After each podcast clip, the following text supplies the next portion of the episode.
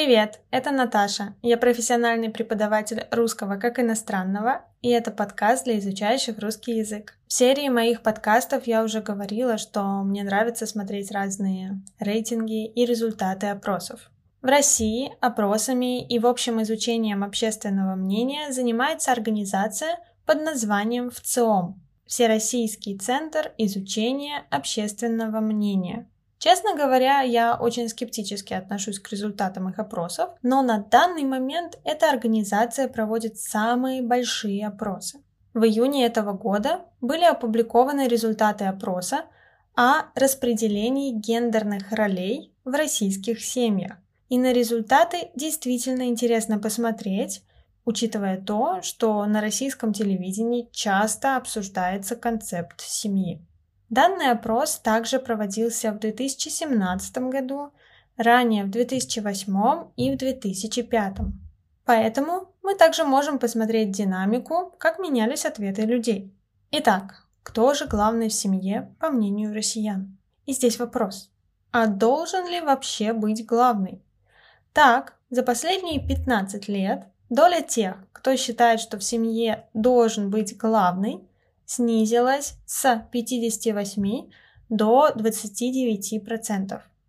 Так, 68% опрошенных считают, что определять, кто же глава семьи, не обязательно.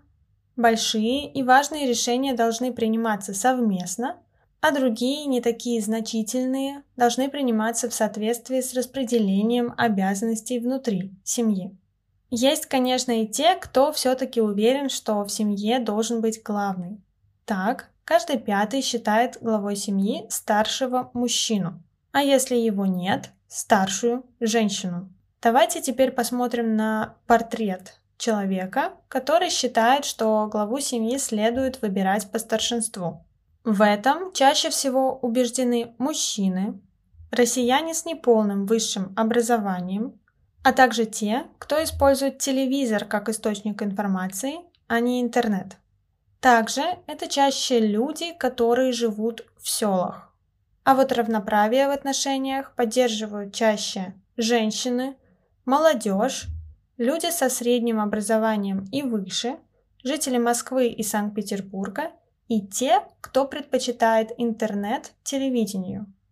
К слову о молодежи. По сравнению с результатами опроса 2005 года, сторонников равноправия стало почти в два с половиной раза больше. Также в результатах говорится и о том, как в современной семье распределяются обязанности. В 2008 году, например, общими обязанностями, то есть обязанностями и жены, и мужа, назывались только планирование отдыха и планирование бюджета на крупные покупки.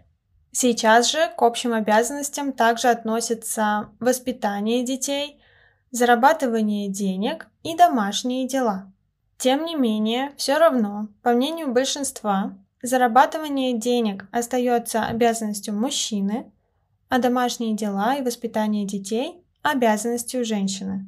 Также интересно, как в тексте релиза результатов опроса Автор указывает, что женщины и мужчины не отвечают правду о распределении семейных обязанностей. Мужчины, например, преувеличивают свой вклад в воспитание детей, планирование отдыха и решение вопросов по дому. Также сложно понять, кто в итоге управляет бюджетом семьи. И женщины, и мужчины отвечают, что таким вопросом занимаются именно они. Релиз, результаты опроса и таблицы можно посмотреть на официальном сайте в ЦИОМ. А я вам сейчас расскажу про поговорки про семью, которые существуют в русском языке. Первое. Муж и жена – одна сатана. Это значит, что муж и жена могут быть очень похожи своими недостатками, привычками или негативными чертами характера. Следующее. В семье не без урода. Это значит, что в любой семье или коллективе, даже самом идеальном, всегда есть хотя бы один человек, имеющий какие-либо недостатки, негативные черты характера или поведенческие особенности. Имеется в виду, что никто не совершенный.